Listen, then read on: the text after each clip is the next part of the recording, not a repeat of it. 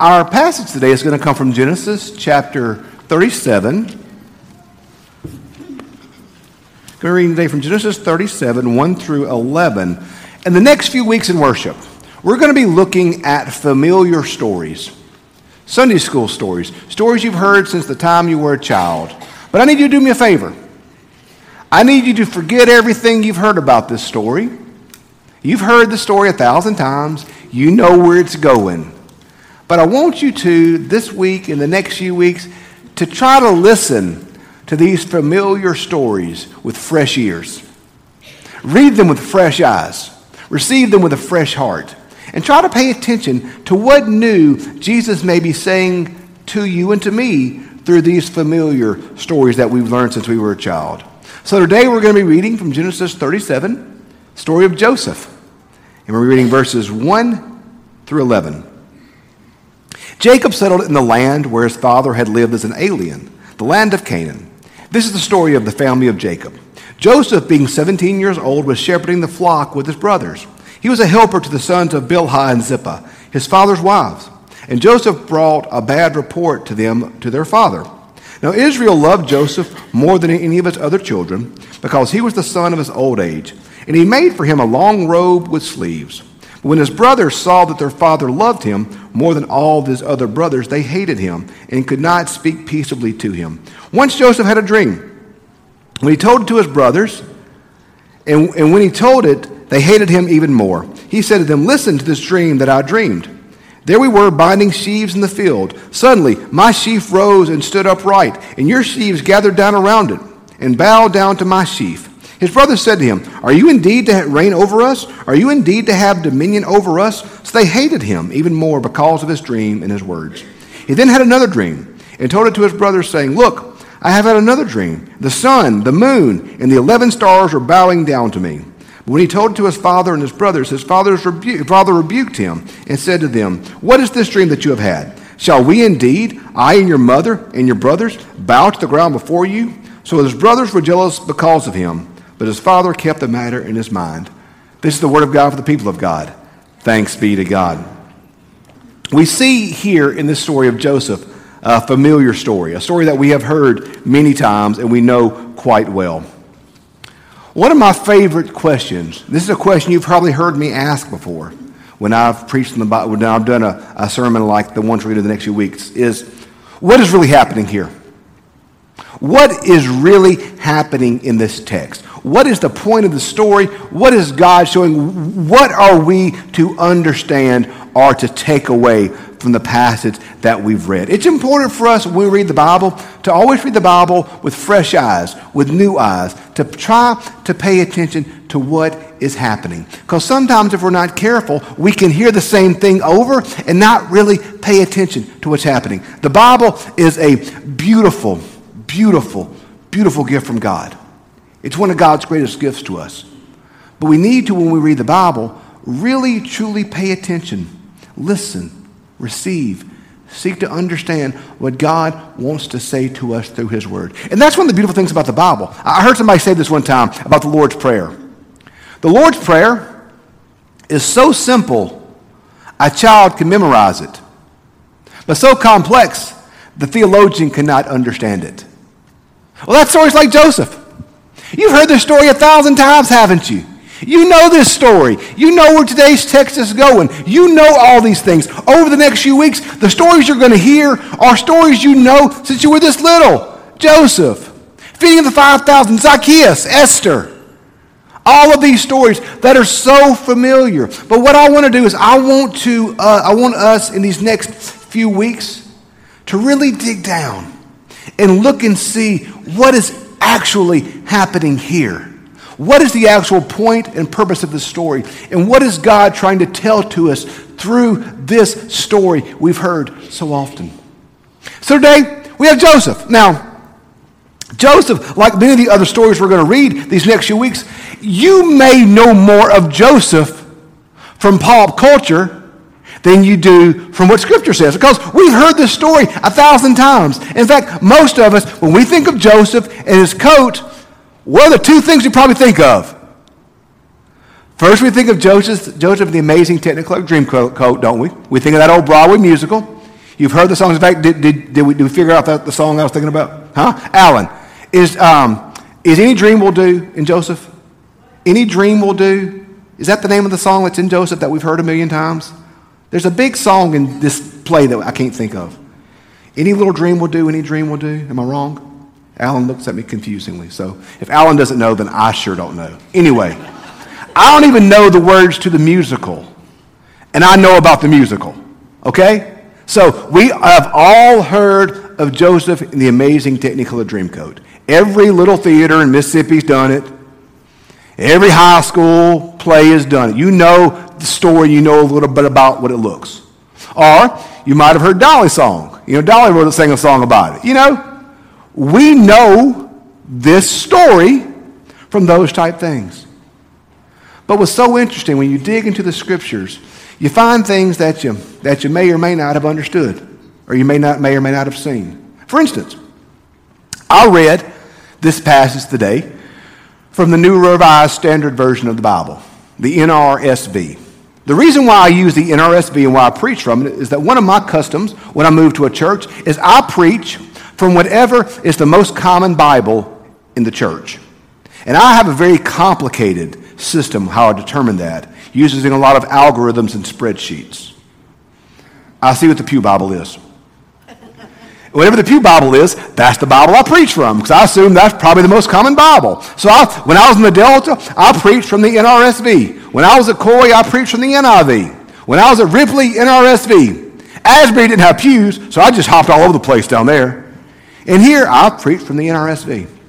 So, when you reread the text, did you notice how Joseph's coat was described?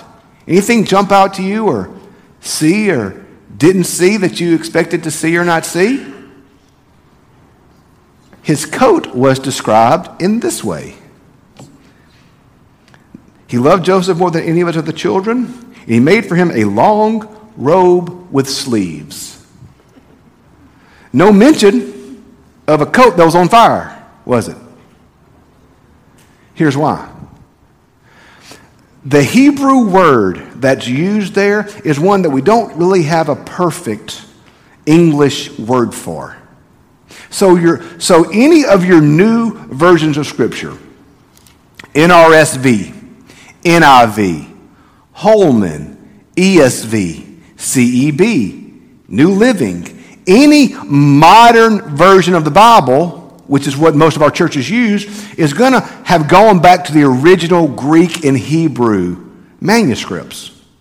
The way we got the King James was the original Bible was in Hebrew and Greek. Old Testament Hebrew, New Testament Greek. The Hebrew and Greek were then translated in the third century to the Greek Septuagint. That was a Greek translation of the entire Bible. That Greek translation was then translated into Latin, which was the Latin Vulgate. The Latin Vulgate was the foundation for every Western Bible. That Latin Vulgate was then translated into English, and that was the King James. So the King James came from the Latin Vulgate, which came from the Greek Septuagint. So that's why the King James will sound more Old English, have more flowery language, because it's the English translation of that text. There is no perfect word in English to translate from what kind of coat Joseph had. So it may have had lots of colors. Entirely possible. We don't know.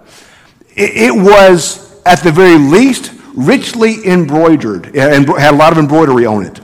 Worst case scenario. Okay? Embroidery is not cheap nowadays.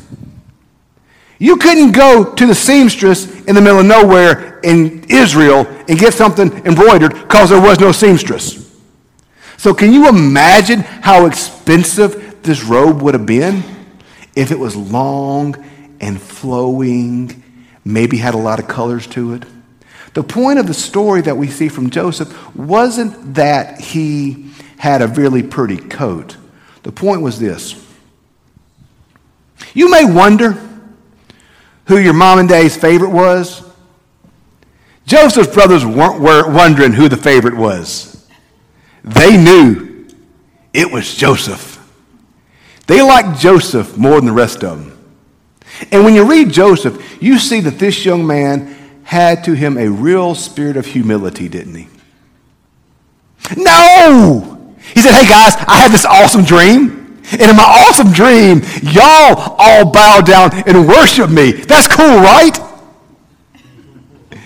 And he went to his dad and said, Hey, dad, man, I had this great dream. Like, mama and you and all my brothers, y'all all bow down and worship me. That's a cool dream, right? Like, our boy Joseph, with his fancy coat, needed to dial it down about seven notches. Like, he knew he was hot stuff. He was the kid whose parents gave him the fancy car on the birthday, and he's in the parking lot of the school doing wheelies. He knew he was Mr. Cool. He knew he was it. And as you can see, his brothers loved that about him, didn't he? They threw him in a well, guys. Like, let's trace the story from here. So Joseph was like, hey, guys, I'm awesome. I'm going to, one day, I'm going to be king. Y'all are going to worship me. It's going to be great. So they said, hey, um, let's kill this guy, which is what they did back then. Then Judah said, no, let's not kill him. Let's just throw him down a well. How about that? So they threw him down a well. And eventually, a caravan came through. They fished him out the well, sold him to the caravan. The caravan went to Egypt. In Egypt, he was sold as a slave to Potiphar. Potiphar's wife accused him of indiscretion. He was thrown in prison. Eventually, in prison, there were two people there, and they were having dreams.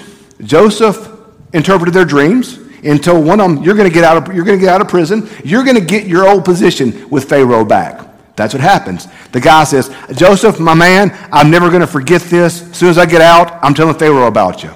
The guy got out. He promptly forgot about Joseph and went about his life. Till eventually Pharaoh was having dreams that he couldn't interpret. And the guy says, Oh, wait, I know a guy. I know a guy. Gets Joseph out of prison. Joseph interprets the dream.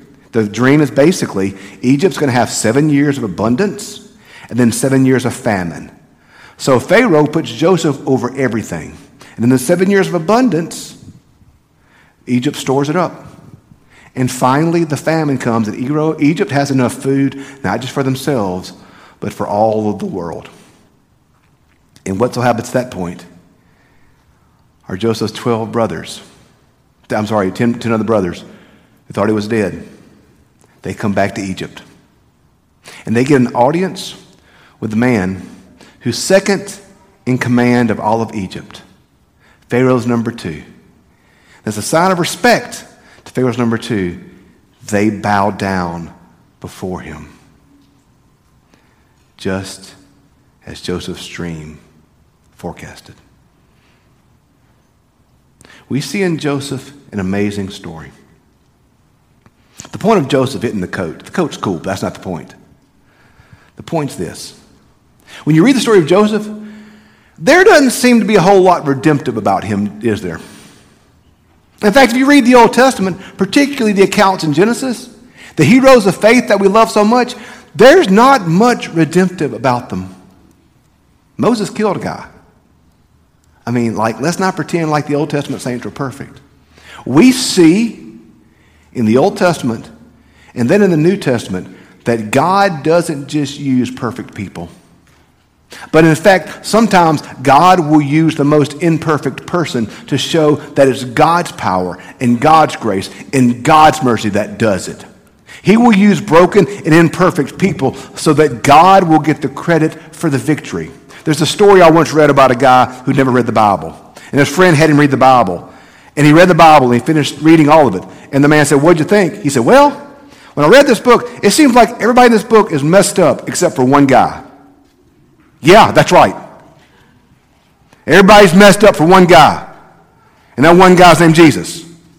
So we see in Joseph that God uses an imperfect person, an arrogant, prideful, youthful individual. And he uses Joseph to save his people. Because what happens? Joseph goes to Egypt, and the patriarchs, the other 10, they're in Egypt, and the other 11, they're in Egypt starving. There's no food.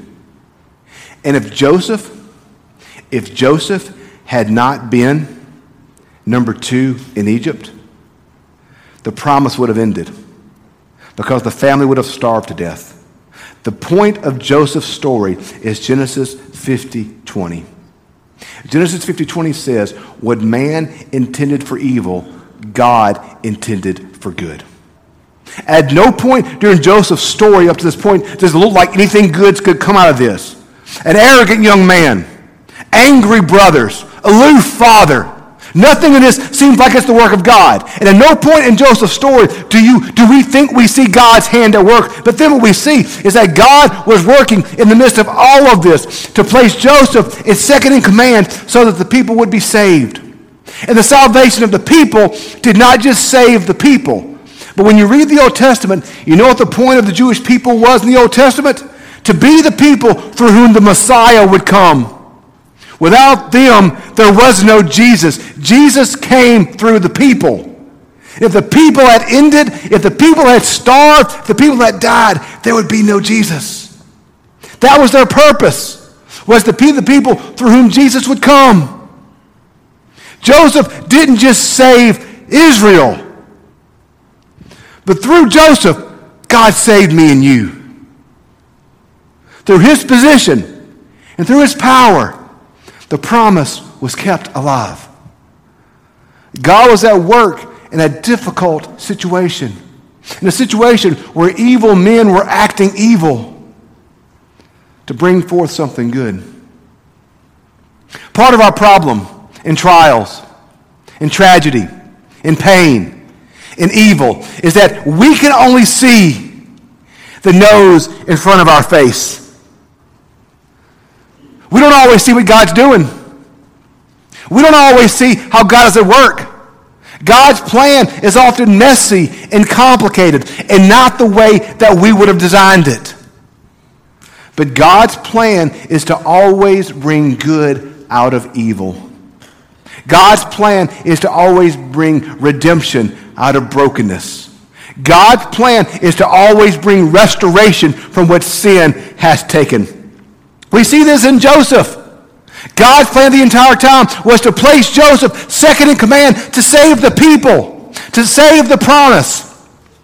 And then through saving Joseph, saving the people, saving the promise, we save the path through which Jesus was come, would come. We see God placed him there for that purpose. There are no accidents with God. We may not understand it. It may not make sense. We may not even like it. We may be mad at God's plan. We may be mad at what God's doing. We may not understand it. We may not want it. But the place in your life right now that doesn't make a lick of sense. The place in your life right now when at night you lay your head on your pillow and say, God, what in the world are you doing? The place in your life that's robbing your sleep, it's robbing your peace, robbing your joy.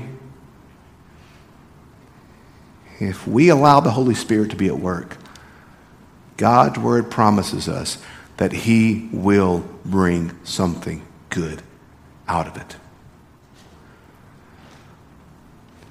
When we don't know what the future holds, we trust the one who holds the future. When we don't know what the future holds, we trust the one who holds the future. What man intended for evil, God intended for good. And one other thing, real quick, about this story. One of the things I believe most assuredly and most strongly about the Bible is that it all points to Jesus. And if we will allow it to, there's not a single part of this book, not a single part of this holy text, there's not a single part of sacred scripture that if we will not allow, God will not point us to Jesus in this. So let's see what we see in Joseph. In Joseph, we see Joseph, we see the people of Israel. Joseph, second in command. The people of Israel, the 11 brothers, to flee the danger of the famine they flee the promised land and they go to Egypt. And in Egypt, they find safety, they find protection, they find all they need. Then eventually, God calls the people out of Egypt back to the promised land. So the people of Israel in Genesis and Exodus, the people of Israel flee danger in the promised land. They go to Egypt for safety. And at the right time, they leave Egypt to return back to the promised land. Is there anyone else in the Bible who, for safety, fled the promised land to Egypt and then at the right time returned back home? Jesus. Every word is about Jesus. And every story points us to Jesus. In the story of Joseph, into the protection of Israel, and their eventual return through the, Jesus, uh, through, through the Exodus, we see a foreshadowing of what God is going to do in the person of Jesus Christ. This book was given that we may know the truth of God, know the completeness of God's plan, and know all the glory that we see through Jesus Christ. Through Joseph, we see God save his people. Plan didn't always make sense. We see it now, but I'm sure Joseph, when he was throwing the ball, uh, bottom of the well, wasn't thinking, hmm, how is God going to use my experience here in this well to further his plan and save his people? No, he was thinking, guys, not cool. You threw me in a well. Not cool, guys. Stop it. He didn't understand at that moment what God was doing. But God had a plan. And that plan was to save his people. What men intended for evil, God intended for good. When we don't understand what's going on, we don't understand what the future holds, we can rest easy because we can trust the one who holds the future. We thank God for Joseph and for the provision of God that we can see through his story. Let's pray.